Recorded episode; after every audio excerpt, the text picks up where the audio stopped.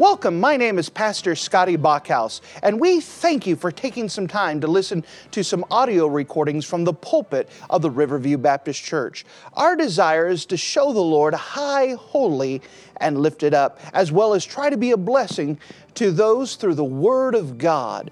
Please enjoy this message, and we pray that it will be a blessing to your life.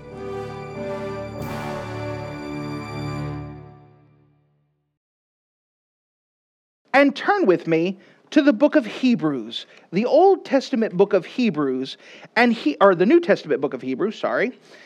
You'd be looking in the wrong section, of the book of Hebrews, chapter number one. If you're looking for it, it's towards the end of the Bible. So you start off with Revelation, Jude, 3rd John, 2nd John, 1st John, 2nd Peter, 1st Peter, James, and then the book of Hebrews. So towards the end of your Bible, the book of Hebrews. Hebrews in chapter number one. We're going through this brand new series. We gave an introduction on Wednesday, and now we start going through it verse by verse to go through the book of Hebrews. And I love the book of Hebrews. The book of Hebrews is the New Testament or the Old Testament commentary dealing with the Old Testament, commentary in the Old Testament, through the light, the filter of Jesus Christ, showing us that all throughout the Old Testament, it was always pointing to one person. It was pointing to Jesus Christ. And so, with this, there's going to be a lot of deeper things, there's going to be a lot of meaty things into it, but it's going to be all good things as it points us to Jesus Christ. And so, we start in the book of Hebrews, chapter 1 and verse 1. The book of Hebrews, chapter 1 and verse 1. Notice with me it says, God, who at sundry times in diverse manners spake in time past unto the fathers by the prophets, hath in these last days spoken to, unto us by his Son, whom he hath appointed heir of all things, by whom also he made the worlds, who being the brightness of his image and the express image of his person, and upholding all things by the, pow- by the word of his power, when he hath by himself purged our sins, sat down on the right hand of the majesty on high. And if you're in the habit of marking things in your Bible, would you mark a phrase that we find in the book of Hebrews, chapter number 2? The book of Hebrews, chapter 2, and notice, or chapter 1, Hebrews, chapter 1, and notice with me in verse number 3. Hebrews, chapter 1, and in verse number 3, the express image of his person. The express image of his person. And with the Lord's help, I would like to preach to you based off that phrase in Hebrews chapter 1 the expressed image of his person. The expressed image of his person. If you don't mind, let's go to the Lord together. Dear Heavenly Father, thank you again for you being a wonderful God. Thank you for the great privilege it is to be in your house. Thank you for whom you are. And I'm asking that you would give us grace, that you would give us mercy, that you would help us to understand more about you, Jesus. I'm asking that you would settle me down, Lord, that I would be surrendered to you and deliver exactly what you want to get across. Help me to be out of the way and not a distraction, but just a usable vessel in your hands. Thank you for these good folks that came out here. And I'm asking that you would reveal yourself, you would show yourself, you would make yourself known to every single person that's in here. And if there's someone that does not know you personally, that today would be the day that they met you, that they didn't just hear about you, but they met you personally, and that it would change their life with that personal relationship. I'm asking again that you and your Holy Spirit do what only you can do, and we're trusting and depending upon you to draw your people close to you. And in Jesus' name we pray. Amen. As we start off in the book of Hebrews, chapter number one, we start immediately with the whole focus of the book of Hebrews on Jesus Christ. And as we do that, we can see that God starts off by expressing who he is and how he was revealed. The very first thing I'd like to show you here is the Word of God. The Word of God. Notice with me in Hebrews chapter 1 and verse 1. God, so this is the person that we're speaking about here, who at sundry times in diverse manners, this means that at different times in different manners, spake in time past unto the fathers by the prophets. Now, what it's referring to specifically is that the Old Testament scriptures were given in different ways by different manners, but given to uh, the prophets, the writers of the Bible. And so we know that God had at times that He had used.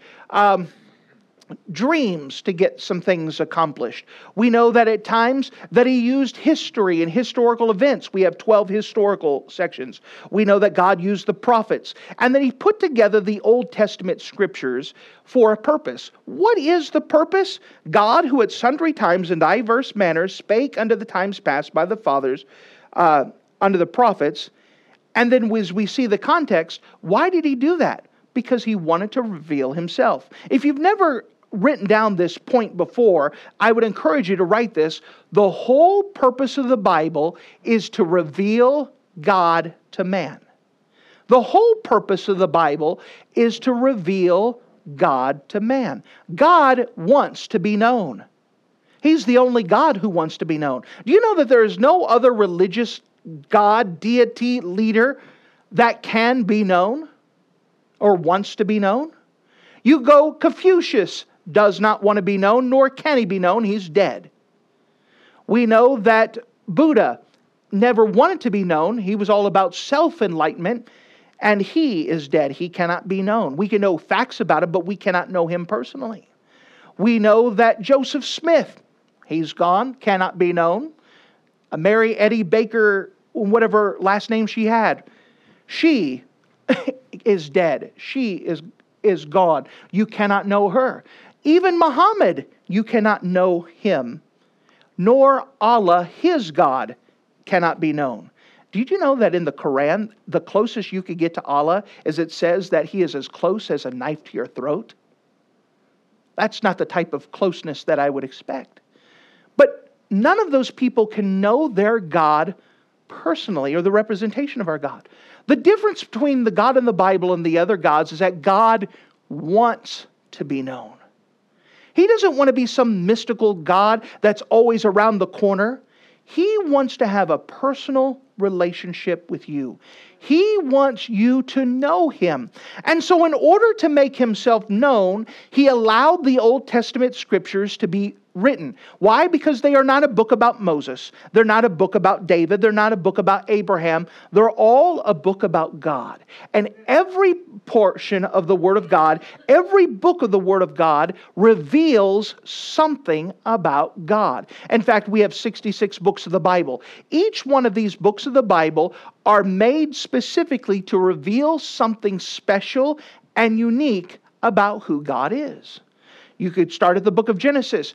In the book of Genesis, we learn that God is the creator. In the book of Exodus, we see that God is the deliverer. As you go on, you come to the book of Leviticus, we see that God is a God of order. We come to the book of Deuteronomy, and we could see that God is the one who protected them in the wilderness. Uh, he's the God of judgment. We could see that God in the book of Deuteronomy is the personal God. All of these names are being revealed. You go through the book of Joshua, and we could see that God is the one who gives us the victory. You go through the book of Judges, and you can see God is the God who expected people to come to Him and to find instruction. And by the way, you could go throughout all the Bible, and each book of the Bible tells us something special and unique about God. That was the whole purpose, is to reveal who God is to man. That's the only way we know about God is through the Bible. God revealed himself through scriptures. So the Old Testament scriptures God had given to the people for what reason? So that way he can be known. He wanted the people not only to know facts about him, but to know him personally, to know him by experience. We had a personal God. And by the way, he showed himself personally. Think of an Isaiah, and Isaiah 6. In the, in the year that King Uzziah died, I saw the Lord high and lifted up. And his train filled the temple. And it goes on and explains that he witnessed God sitting on his throne. He saw this representation of who God was. It said his train filled. Ah, let's turn there. The book of Isaiah, chapter number 6. Isaiah chapter 6, so you could see for yourself. God wants to be known. And so he allowed this vision of Isaiah so that way we can know more about who God is and his character. Isaiah 6, verse 1 In the year that King Uzziah died, I saw also the Lord sitting upon a throne, high and lifted up, and his train filled the temple. Isaiah is looking at this vision of God, and God is sitting in the throne of the temple, and his train fill the temple. The train is something a king would wear, royalty would wear. And the longer the train was, the more honor and prestige that king was worth. Well, how long is this train? It filled the temple. If you can imagine just a room like this that's pretty wide and long, and someone sitting on the throne, and his train not just covered the floor, but it folded over itself until it filled up the whole room. That was the image that he saw. That this is a God who's worthy of all honor and praise and glory, of prestige. Notice in verse 2 and above it stood the seraphims. By the way, the seraphims are a class of angels. These are angels. How did they look, by the way? Above it stood the seraphims. Each one had six wings. With twain he covered his face, and with twain he covered his feet, and with twain he did fly. These seraphims are in the throne room of God, and they don't look like little babies, little uh, fat little babies with diapers on, but instead the seraphims mean burning ones, and they're burning with light, and they have three sets of wings, three pairs of wings. With tw- two wings, they would fly as you would expect wings to do. But guess what? They also had wings that would cover their feet. Why in the world would they have feet, wings that would cover their feet? Well, because feet are a sign of creation. They're evidence that we were created. And by the way, angels were created by God. And as they're serving God in the throne room of God, the wings are covering their feet before their Creator as a sign of humbleness, as a sign of recognizing that this is the one who created me. And with twain, they cover their feet. But there's another set of wings. With a set of wings, they fly. With a set of wings, they cover their feet. With a set of wings, they cover their eyes. Why would these angels have wings that would cover their eyes? That's because they're in the throne room of God. And angels, as high as they are, as majestic as they are, as holy as they are, cannot even look upon the face of God because God is higher than them. And we, even though they're serving God in the throne room, even God, though they are still serving God, they cannot look upon God's face because of God's holiness. And Isaiah seeing this, by the way, there's only one being in all of creation that can look upon God with their naked eye, and that is redeemed man. That one day we're going to get a brand new body for those who accepted Jesus as our Savior, and with our brand new eyes, we'll look upon our Heavenly Father and we'll be allowed to co heirs with Jesus. We're the only part of creation. We can't do it now in our failed bodies, our rotten bodies, with our brand new redeemed bodies, we'll be able to look upon Him. Only one creature in all of creation. But guess what? It's not over with. All of it, again, this whole passage is to show who God is. That God is high and lifted up. His train filled the temple, showing all glory and majesty that has. He has these angels, these seraphims, who are there to serve God, and they have these wings, and even their wings are showing how great and holy God is. Notice with me, if you don't mind, in verse 3 And one, one of these seraphims, cried to another and said, Holy, holy, holy is the Lord of hosts, and the whole earth is full of his glory. These angels here, they're singing to God through his uh, throne room. In fact, this is their only purpose is to worship God, saying, Holy, holy, holy. You know, these are the same angels that we see later on in the book of Revelation, who are serving God in the throne room of God, and they're still saying the same thing Holy Holy, holy Lord God Almighty, who is and was and is to come. Holy, holy, holy Lord God Almighty, who is and was and is to come. And let me tell you, they, the book of Isaiah was written in 600 BC. And the book of Revelation is yet to come to pass. And these seraphims, with their job, night and day without sleeping, without taking a break, are worshiping God. You say, What about the angels? No, it's all about God. God is such a big God and such a worthy God that these angels tirelessly, endlessly are praising God because that's how great God is. That's how holy God is. That's how majestic God is. And by the way, when they're saying holy, holy, holy, they're not grabbing a microphone and dancing into it. Holy, holy. But you know what they are doing? Verse number four. And the post of the door moved at the voice of him. That him there is the seraphims him that cried.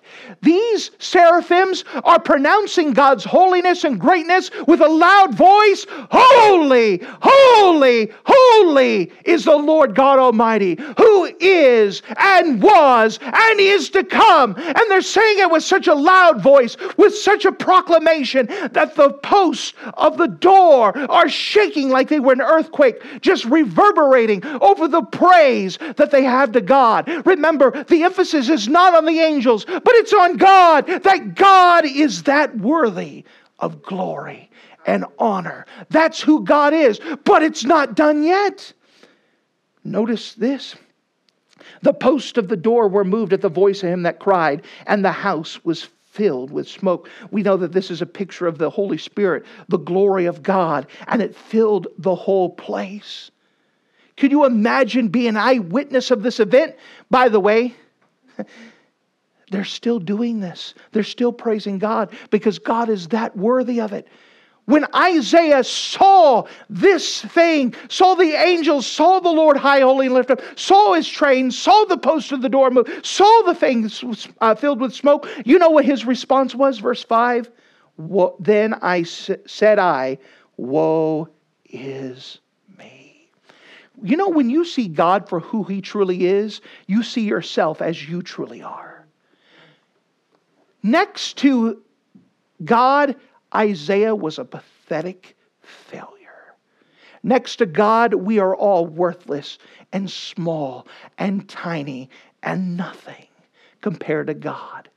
But that's the whole purpose of the Old Testament. That's the whole purpose of the Bible is to reveal God to man, to tell us, to teach us who God is. But as times went on, God changed the way that he revealed himself. Notice with me back in the book of Hebrews chapter 1. We start off with the Word of God, and we understand the main purpose of the Bible is to reveal God to man. Why is that important? Because God wants to be known. God wants you to know Him, and He just doesn't want you to know facts and figures. He doesn't want you to just to know His shoe size. He wants you to know Him personally. He wants you to know Him experientially, meaning you've experienced God. He wants you to have a personal relationship with Him. So, what God did, we went from the Word of God to the will of God. Notice back with me in the book of Hebrews, chapter 1, and notice with me in verse number 2. Hebrews, chapter 1, and verse 2 hath in these last days spoken unto us by his Son. God understood this principle that the Old Testament was made to reveal God to man, but even with the revelation of who God is, there was a distance. God was unrelatable because He is a God. He's not human, but we're humans. As much as God would love to, we could not relate to Him. We could not understand Him. He was a concept that was afar off. So God being a great God, wanted us to know him.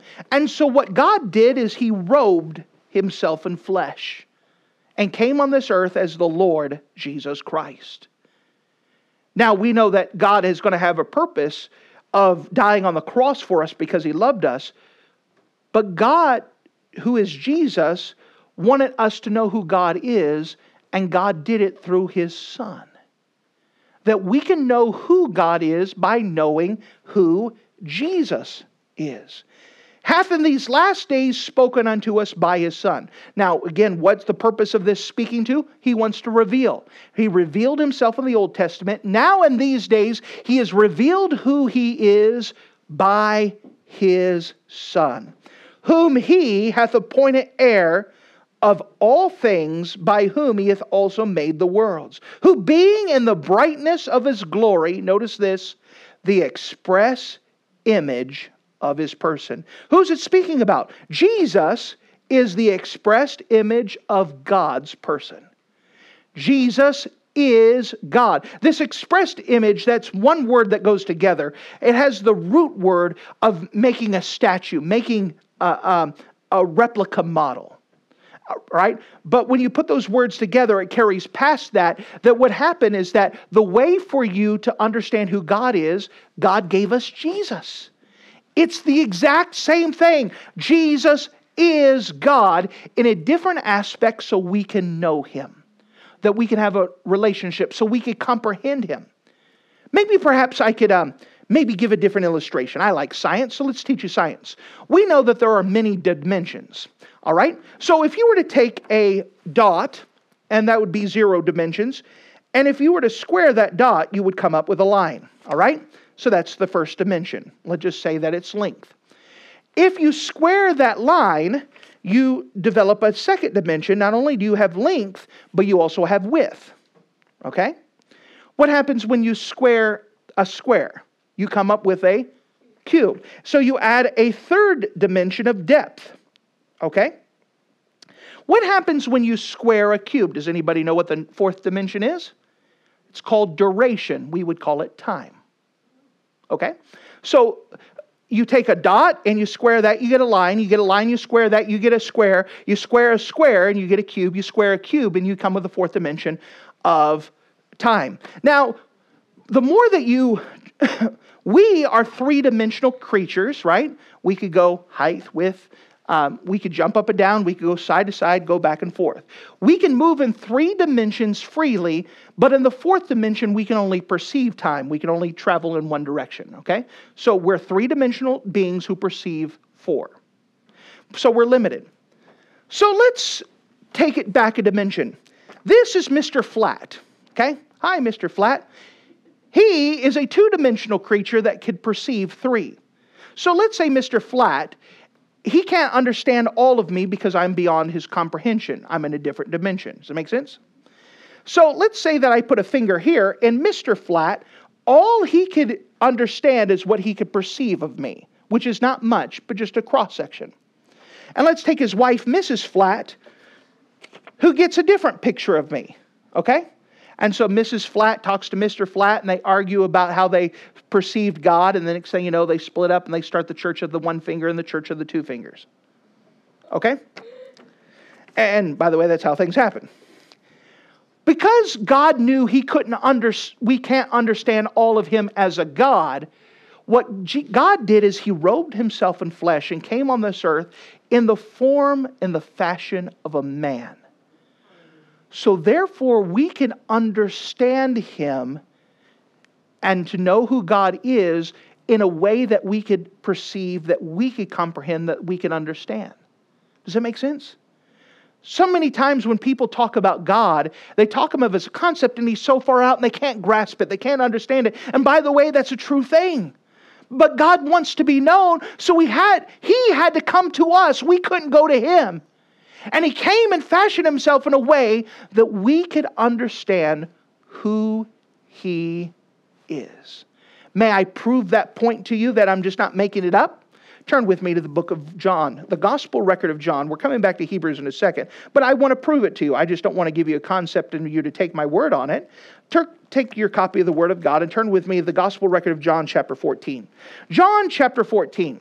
Now, in John chapter 14, Jesus Christ has just finished the Last Supper. He's spending time with his disciples hours before he's arrested, and he's taking time to give them important information so they could survive without him after he's arrested and crucified. Jesus knew where he was going. The disciples kept ignoring when Jesus was telling them, but now he's trying to get this last little bit and he's trying to encourage them of what's going on.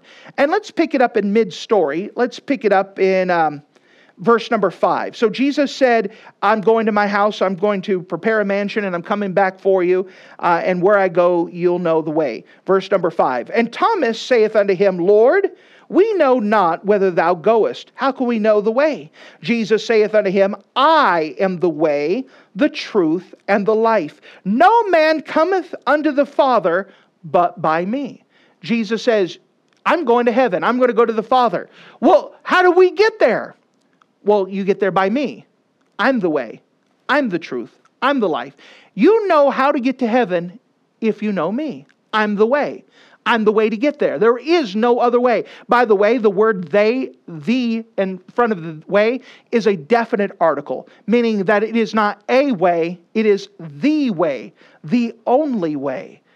I am the way, the truth, and life. No man cometh to the Father but by me. Verse number seven if ye had known me, ye should have known my Father also. And from henceforth ye shall know him and see him. All right, so Jesus said, Listen, if you've known me, you also know who my Father is. By the way, that's who we want to go to heaven. That's what makes heaven worth it, is because God's there, because Jesus is there. And if you want to go to heaven, you can know the way. How do I know the way? Through me. By the way, if you know me, you also know the Father. Notice the follow up question in verse number eight Philip saith unto him, Lord, Show us the Father, and it shall suffice thee. So Philip's intrigued. Hey, I want to know who God is. Tell me who God is. Jesus, show me about God. You tell me, show me God, so that way I can know him. Well, that's a legitimate question. Notice what Jesus answered, verse number nine. Jesus saith unto him, Have I been so long with you, and yet thou hast not known me, Philip? Well, Philip was asking, Show me God. And Jesus said, Hey, You've, I've been with you this whole time and you don't know me? He that hath seen me hath seen the Father. Jesus made it equal. If you know me, you know the Father. If you see me, you see the Father. Why is that true? Because Jesus is the expressed image of God.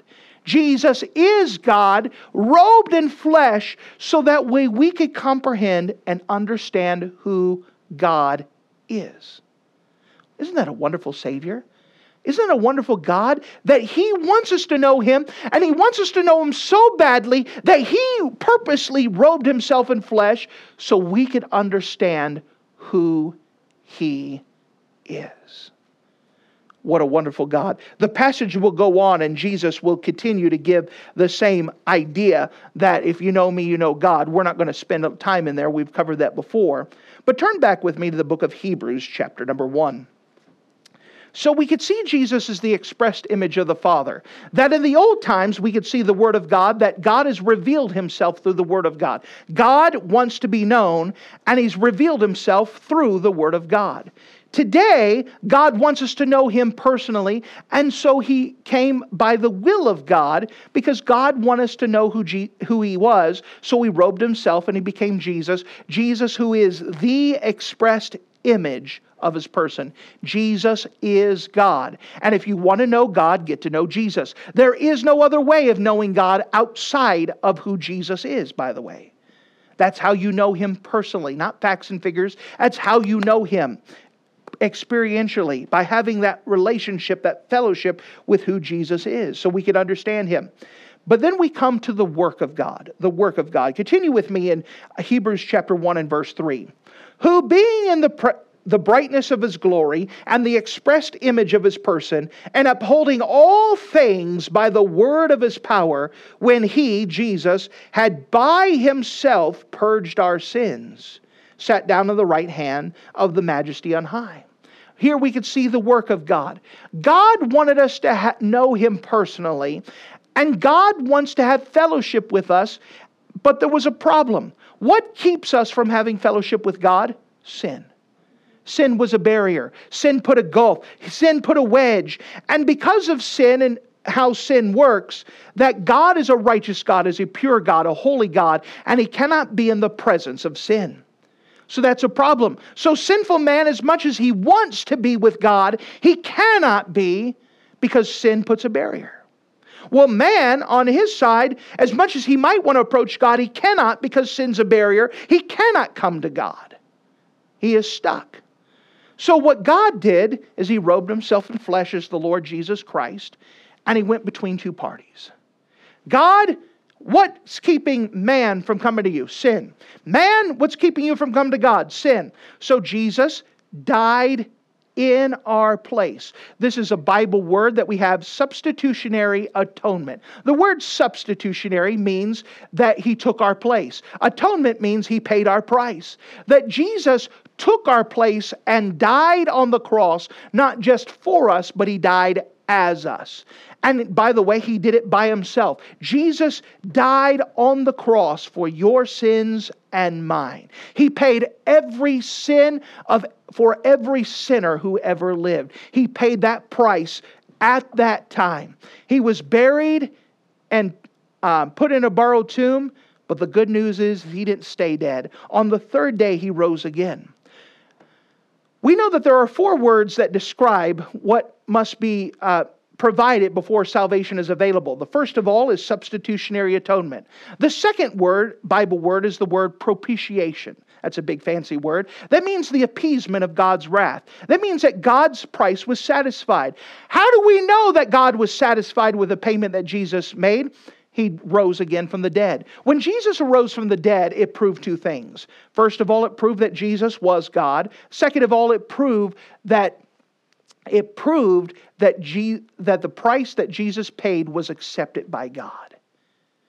And so, because of that, the Bible says in the book of First John, He is our propitiation of our sins. He is the appeasement of God's wrath. That God is no longer angry because of sin. His payment has been satisfied.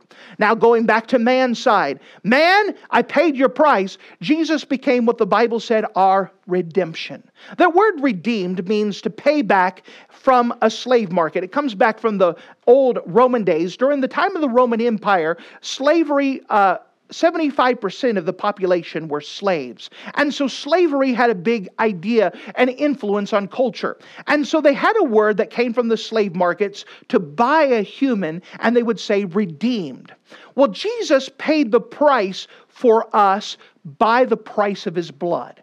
His blood was shed to pay the debt that I owed God, Jesus redeemed me by his blood. He paid the price by his blood. He paid that debt, so I no longer owe God a price.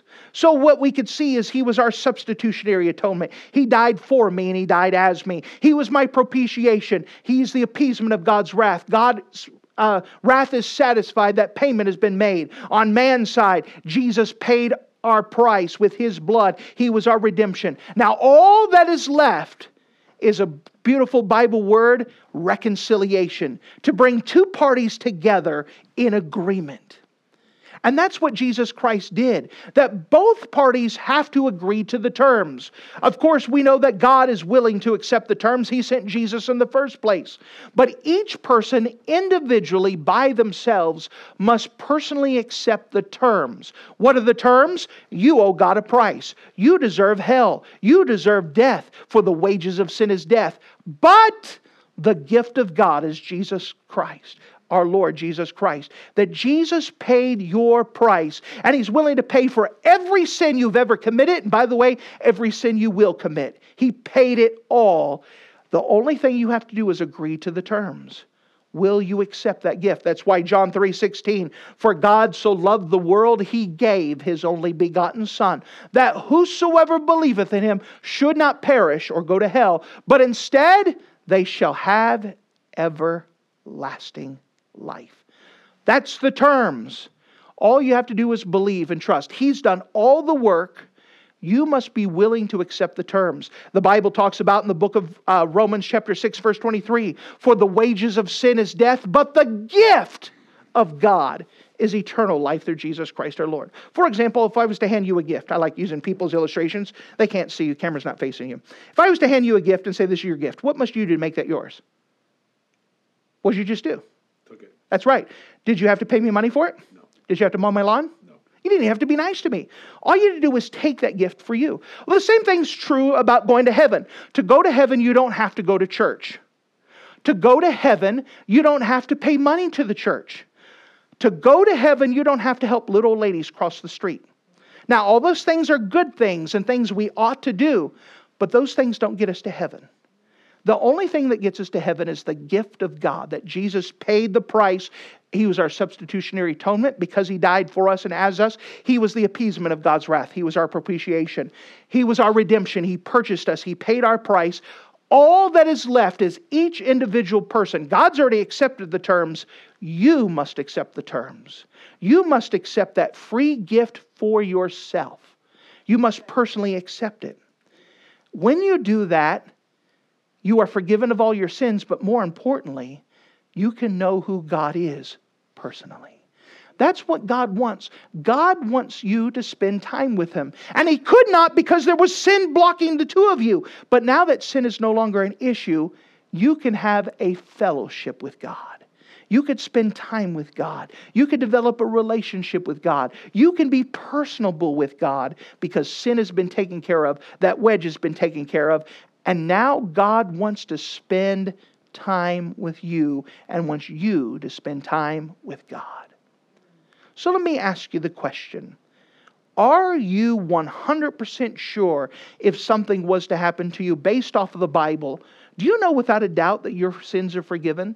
Do you know without a doubt that you're going to heaven? Do you know without a doubt that Jesus has forgiven you of your sins? Has there ever been a personal time, a date you don't might not remember the date, but you should remember the event when you personally accepted Jesus as your Savior.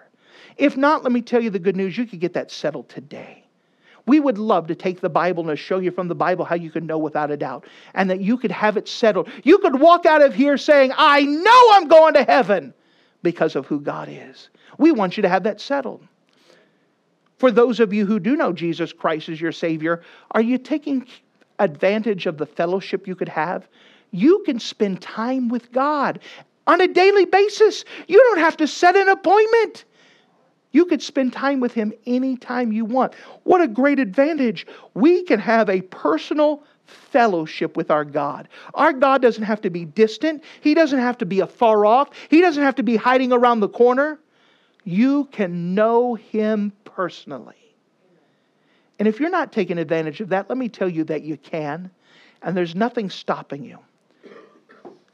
You might remember the guy with his pickup truck and his wife, and as they're driving down the highway, they're on either side, nice wide truck. She looks at him and says, You remember the days where we were young and in love, and you had your arm around me, and we just drove in this old truck just close together? He looks at her and says, I didn't move. You understand? God didn't move, we did. You are always as close to God as you want to be.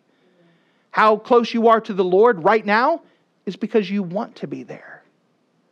You could always get closer. You could always chase after Him, follow after Him, pursue after Him. For married couples, you remember the time that you were chasing after her, you were pursuing her, you took showers and put on clean clothes just to try to impress her. then after a while, that got old and you stopped doing this stuff and you went back to normal. We need to go back where we're chasing after Him, pursuing after Him, trying to be close to Him, being with Him as much as we can. Don't let it grow old. How is your personal walk with Him. Thank you for listening to this audio message. This is Pastor Scotty Bachhaus, and I encourage you to take this information that you just received and make a specific decision to follow after the Lord. If you don't know Jesus Christ as your Savior, let me beg you to take the time to receive Jesus Christ for the forgiveness of your sins. If you are saved, I encourage you to make a decision in your life to help you get closer with the Lord. If there's anything specific we can do to be a blessing or to pray for you, we encourage you. Look us up on the internet at riverviewbc.com. Once again, that's riverviewbc.com. Or if you would prefer to call us, you could give us a call at area code 920 530 6308. Once again, that number is 920 530 6308. If there's anything we can do to be a blessing or an encouragement to you, please let us know. We would love to make ourselves available. Thank you.